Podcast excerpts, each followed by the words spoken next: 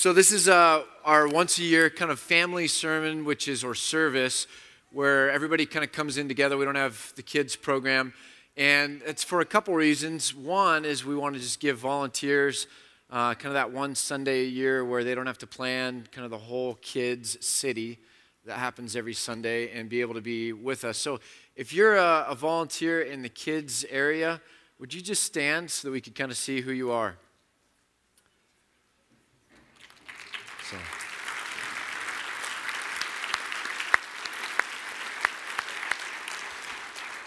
There's, I can't remember the exact statistics, but it's something crazy like 50 or 60 people a week and I don't know, 200 a month or something like that uh, that work in the kids' ministry. So, give or take a dozen or two. Um, but so it's kind of a cool thing that way. Now, if you're a kid that normally goes to Antioch Kids, why don't you stand real quick? You have to stand really tall. All right, so this, um, you're, you're going to be glad to hear this is a kid friendly sermon, which, which simply means this is because I, I don't normally preach to kids.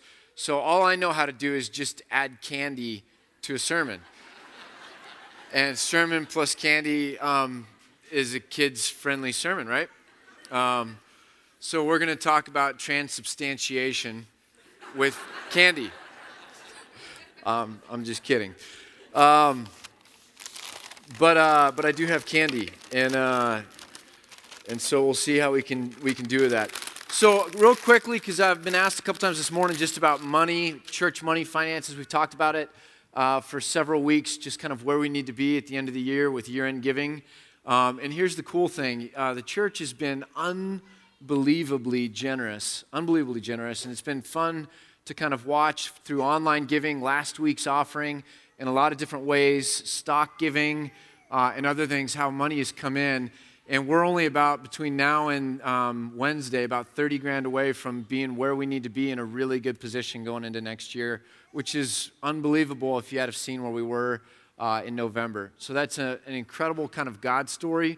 Um, I thought about it a little bit, and if I had more faith, I, I would think that we should have money problems all the time um, because it's actually a really cool thing to see the church pull together um, and kind of meet needs that way and do it in so many cool, uh, unspoken little ways. Um, I'm not a man of a lot of faith, so um, so I, I yeah I, I quickly passed by that thought um, that we should always have money problems. Um, but yeah, so thank you for your generosity. And then between now and Wednesday, we're still trying to bring in about another 30 grand to set us up uh, with enough cash on hand for next year um, to be able to make it um, through the spring months. So uh, please be praying about that, thinking about that. And then anything by midnight on December 31st, if it comes into the office, or uh, Kip's going to be at midnight at the office if you want to drive it there. Um, or you can do it online, which is a lot easier, but we can make it a tax deductible uh, donation for this calendar year if we get it by midnight uh, on December 31st. So, what we're doing today, we're going to move fast. We are talking about the story of David, and specifically something I've been chewing on for a long time, which is this idea of timing in the Christian life. Uh, what does timing look like in the Christian life? Kind of a strange topic, but I think you'll see where I'm going a little bit here. So turn, if you would, to 1 Samuel. And 1 Samuel is where we get into kind of the age of the kings in the nation of Israel. It's after the book of Judges and Ruth. And then we get to 1 Samuel. Now, does anyone know out there who the first king of, of Israel was? Anybody? You got to raise your hand. And you have to be a kid. There's like a bunch of adults over here that like, like now and later. Um, King Saul, all right, right, right there, Jude. You're right. You guys, he's low. Almost hit him in the eye. All right, we're gonna we're gonna get a little better at this as we go. So King Saul is the first king, and there's something really interesting about King Saul. Uh, does anyone know kind of what the defining characteristics of Saul were? Anybody know what the defining characteristics of Saul were? Like what made Saul really cool? Anybody? Raise your hand. Back there.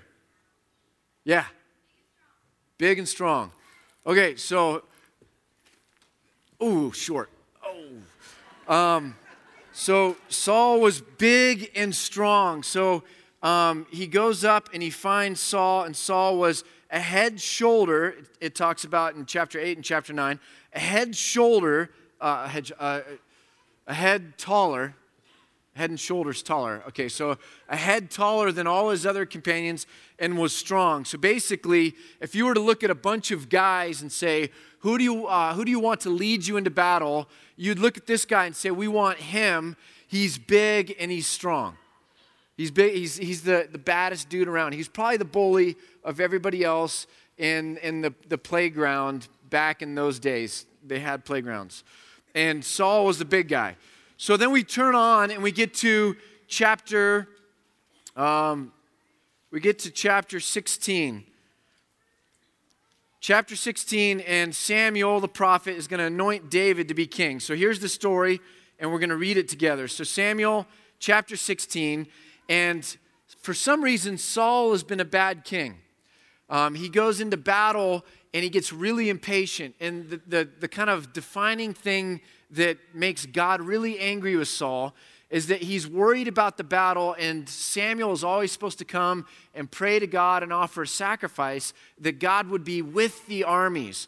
And so there's this one time when Saul is fighting, and his guys are beginning to get afraid, and he's ready to fight before too many of his guys run away, and they're kind of waiting and waiting, and people begin to leave, and Saul thinks, oh my gosh, what's going to happen? We have to act now. Has anybody ever felt like you have to act now on anything? I mean, that's a pretty urgent, kind of gripping feeling. And so Saul goes, We've got to act now. So what does Saul do? Anyone know? Raise your hand. Right, right, right there. You're giving him the answer, I take it, right? It's okay. So what does, what does Saul do? Okay. He does the sacrifice. I want that candy back. Um, after the service, you can. Um, just kidding. So Saul, Saul ends up doing the sacrifice, which he's not supposed to do. He's a man of war. He's got blood on his hands. He's the king. He fights battles. He's not the prophet that's supposed to, to do the blessing and to pray to God. But Saul does it himself because he's, he's really worried about controlling things and he's not going to wait on the Lord. He's not going to be patient. So God, uh, God ends up sending Samuel to say, Because you've done this, I'm going to take the kingdom away from you. And you want to know what Saul's response was? Instead of being really sorry, Saul goes, Hey, can you not maybe tell my, my soldiers that I just got fired? Can you maybe not share that with them because I'm worried about how I look? Because I'm big and I'm strong and they respect me and I don't want that to change. And it shows that Saul's whole focus was on always trying to control things, to control the moment, to control the situation, and to do it now. And God says, I'm going to find a new king. So in Samuel chapter 16, he now goes, Samuel the prophet now goes and he's going to anoint David. So he goes to uh, the house of Jesse and he calls out for Jesse's sons to be lined up. And then uh, the Lord says to Samuel this, which is really interesting. He says to him, Now, when you look at Jesse's sons, verse 7, chapter 16, verse 7, do not consider his appearance or his height. Now, what was great about Saul?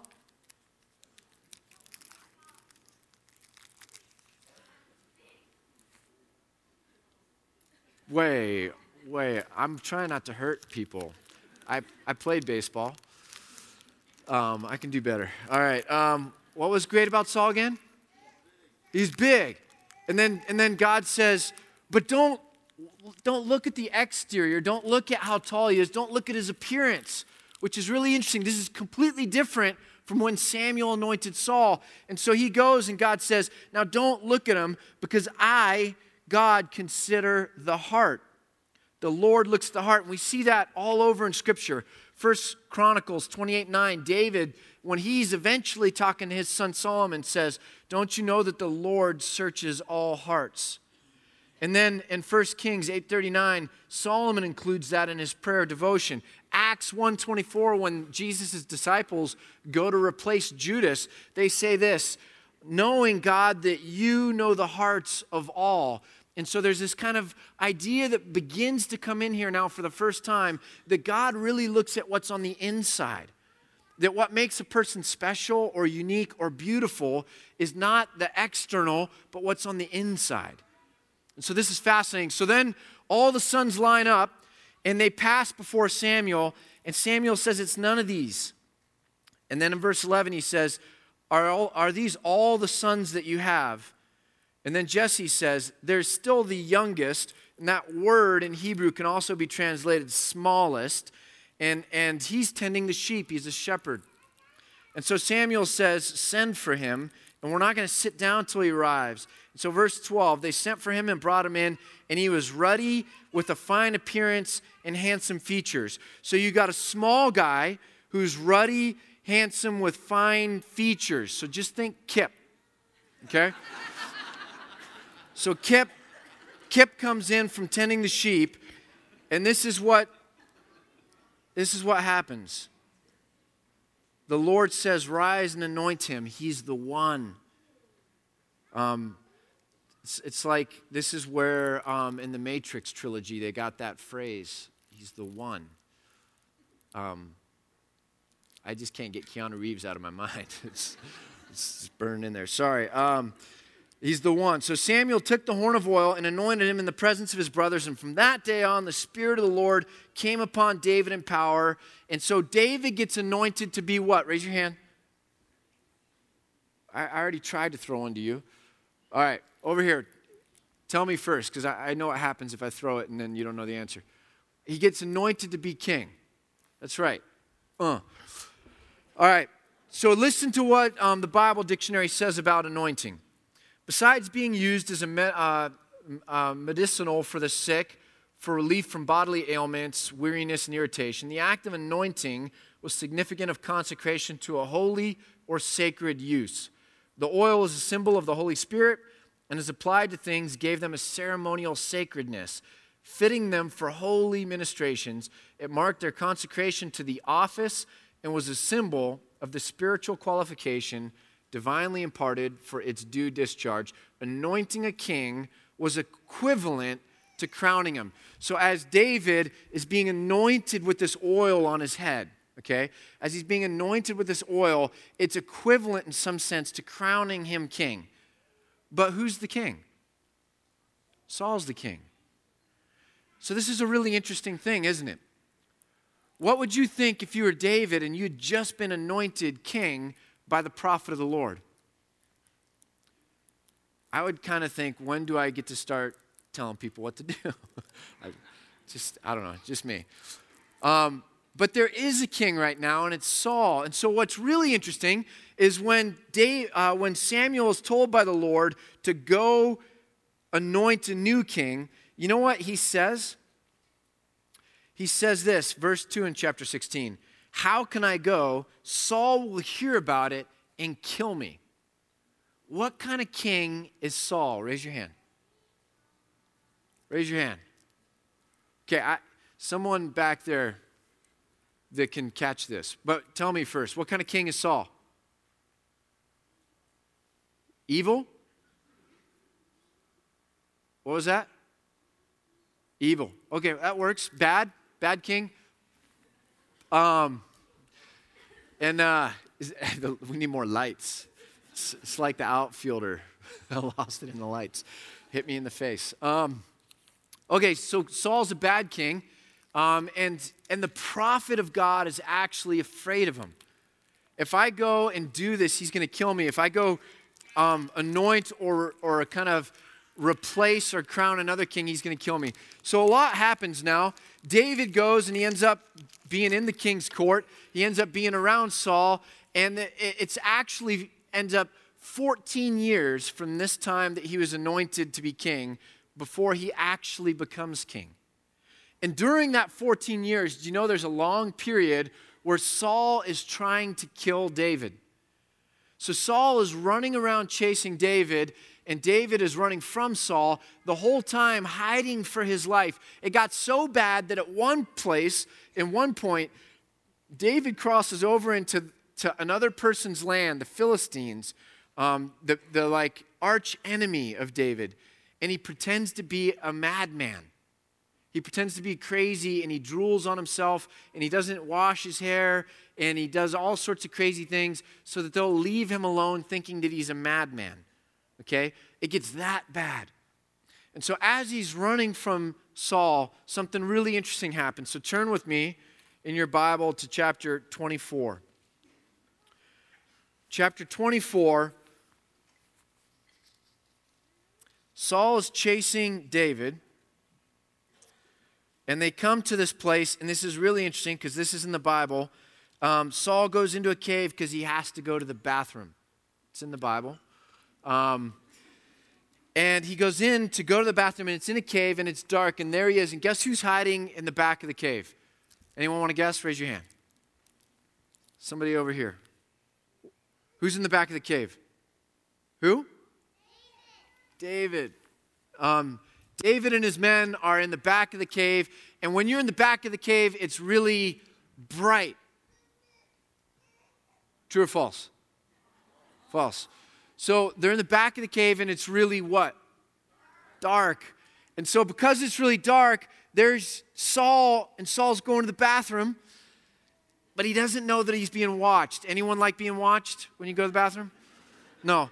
Um, that's why he's in a cave, because he thinks there's nobody in there, but David's actually in there. So, what David does is he creeps up on Saul. And what could David have done because Saul didn't know he was there? What could David have done? He could have killed him. He could have ended this whole thing right there. He's the king. This guy's trying to kill him. He could have killed Saul, and then at that point, he would have been king or he would have been able to start leading the nation of Israel. So he creeps up, and what he does is he cuts a part of Saul's robe, long robes, um, because it's cold and, and all that kind of stuff. And he cuts a little piece, a little square out of Saul's robe. And then when Saul leaves, David ends up coming to the head of the cave and yells at him. And he says, Look at what I took from your robe. I took this, I cut this from your robe. I could have killed you. Can't you now see that I'm not trying to harm you, that I'm not a bad guy, um, that I want what's best for everybody? And, and he kind of shows this to Saul, and Saul looks at his robe, and there's a piece missing. And he realizes that David could have killed him. Um, and so David's men are mad at David because what do you think they wanted David to do? They wanted David to kill him and, and, and become king. And so David doesn't do it. And what he ends up saying in chapter 24 is, How can I raise my hand against God's anointed?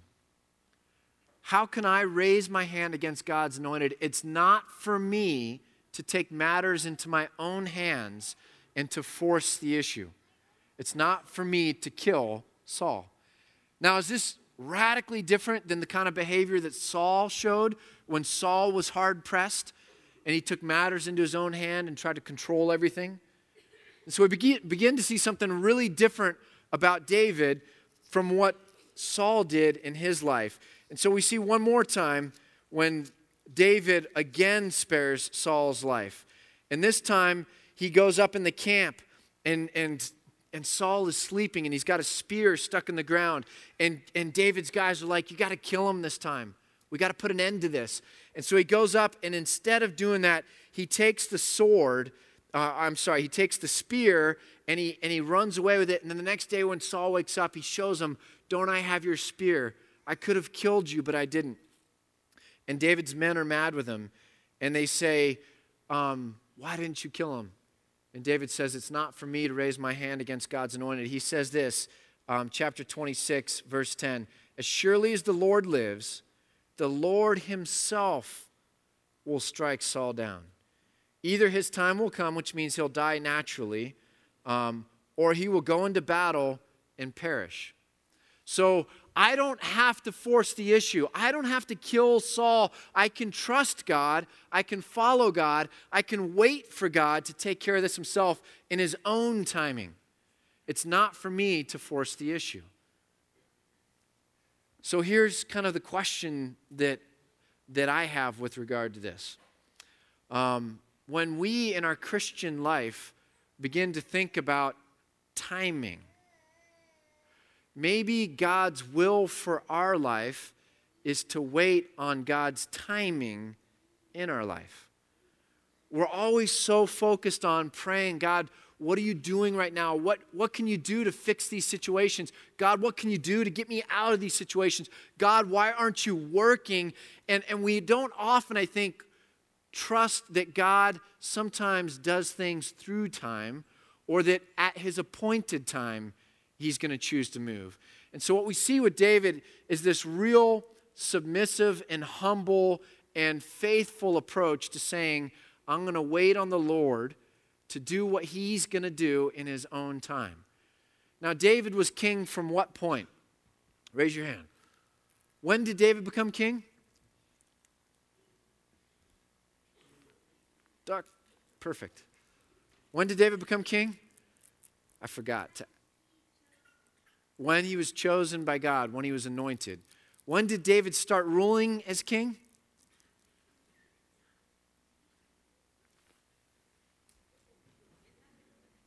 When? 14 years. Good memory. Um, I don't even remember the names of people I met this morning. Um, 14 years later. I don't know about you, but if God promises something to me now, I kind of start wanting to count it right now. I don't know that I really have the thought that um, God promised me something now, but I might have to wait 14 years, hide in caves for my life, and pretend to be a madman, all as part of getting to the point where God is going to bring about what He promised 14 years earlier to do in my life.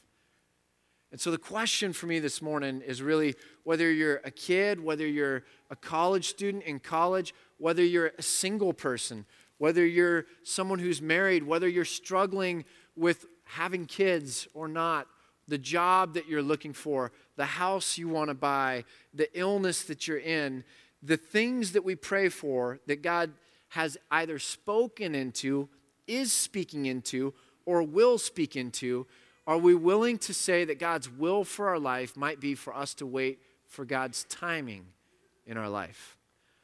Um, that's the thing I would like for us to wrestle with today. We're going to have a special treat now.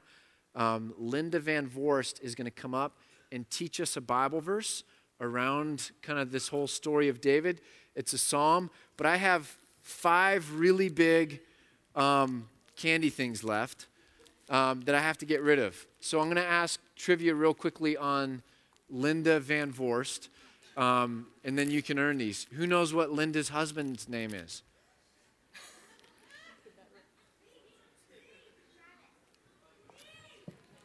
Uh, oh, who knows what Linda? These ones hurt. Uh, who, who knows what what Linda's um, son's name is?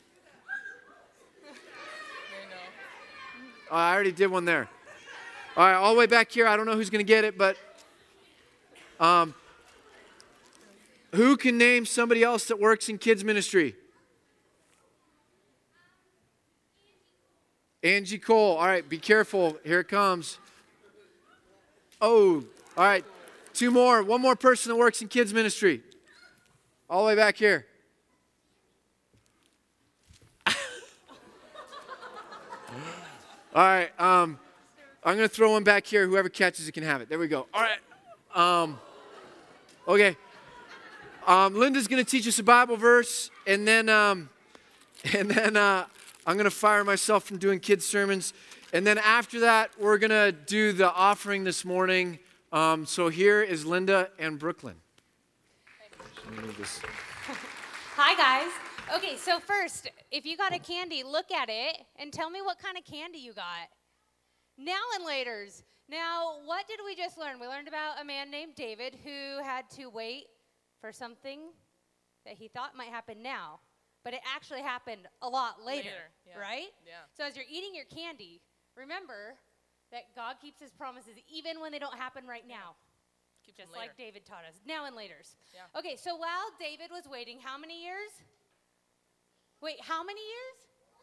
Yeah, he waited 14 years. And while he was waiting, he wrote a bunch of verses. And they're found in a book of the Bible. Do you know what book?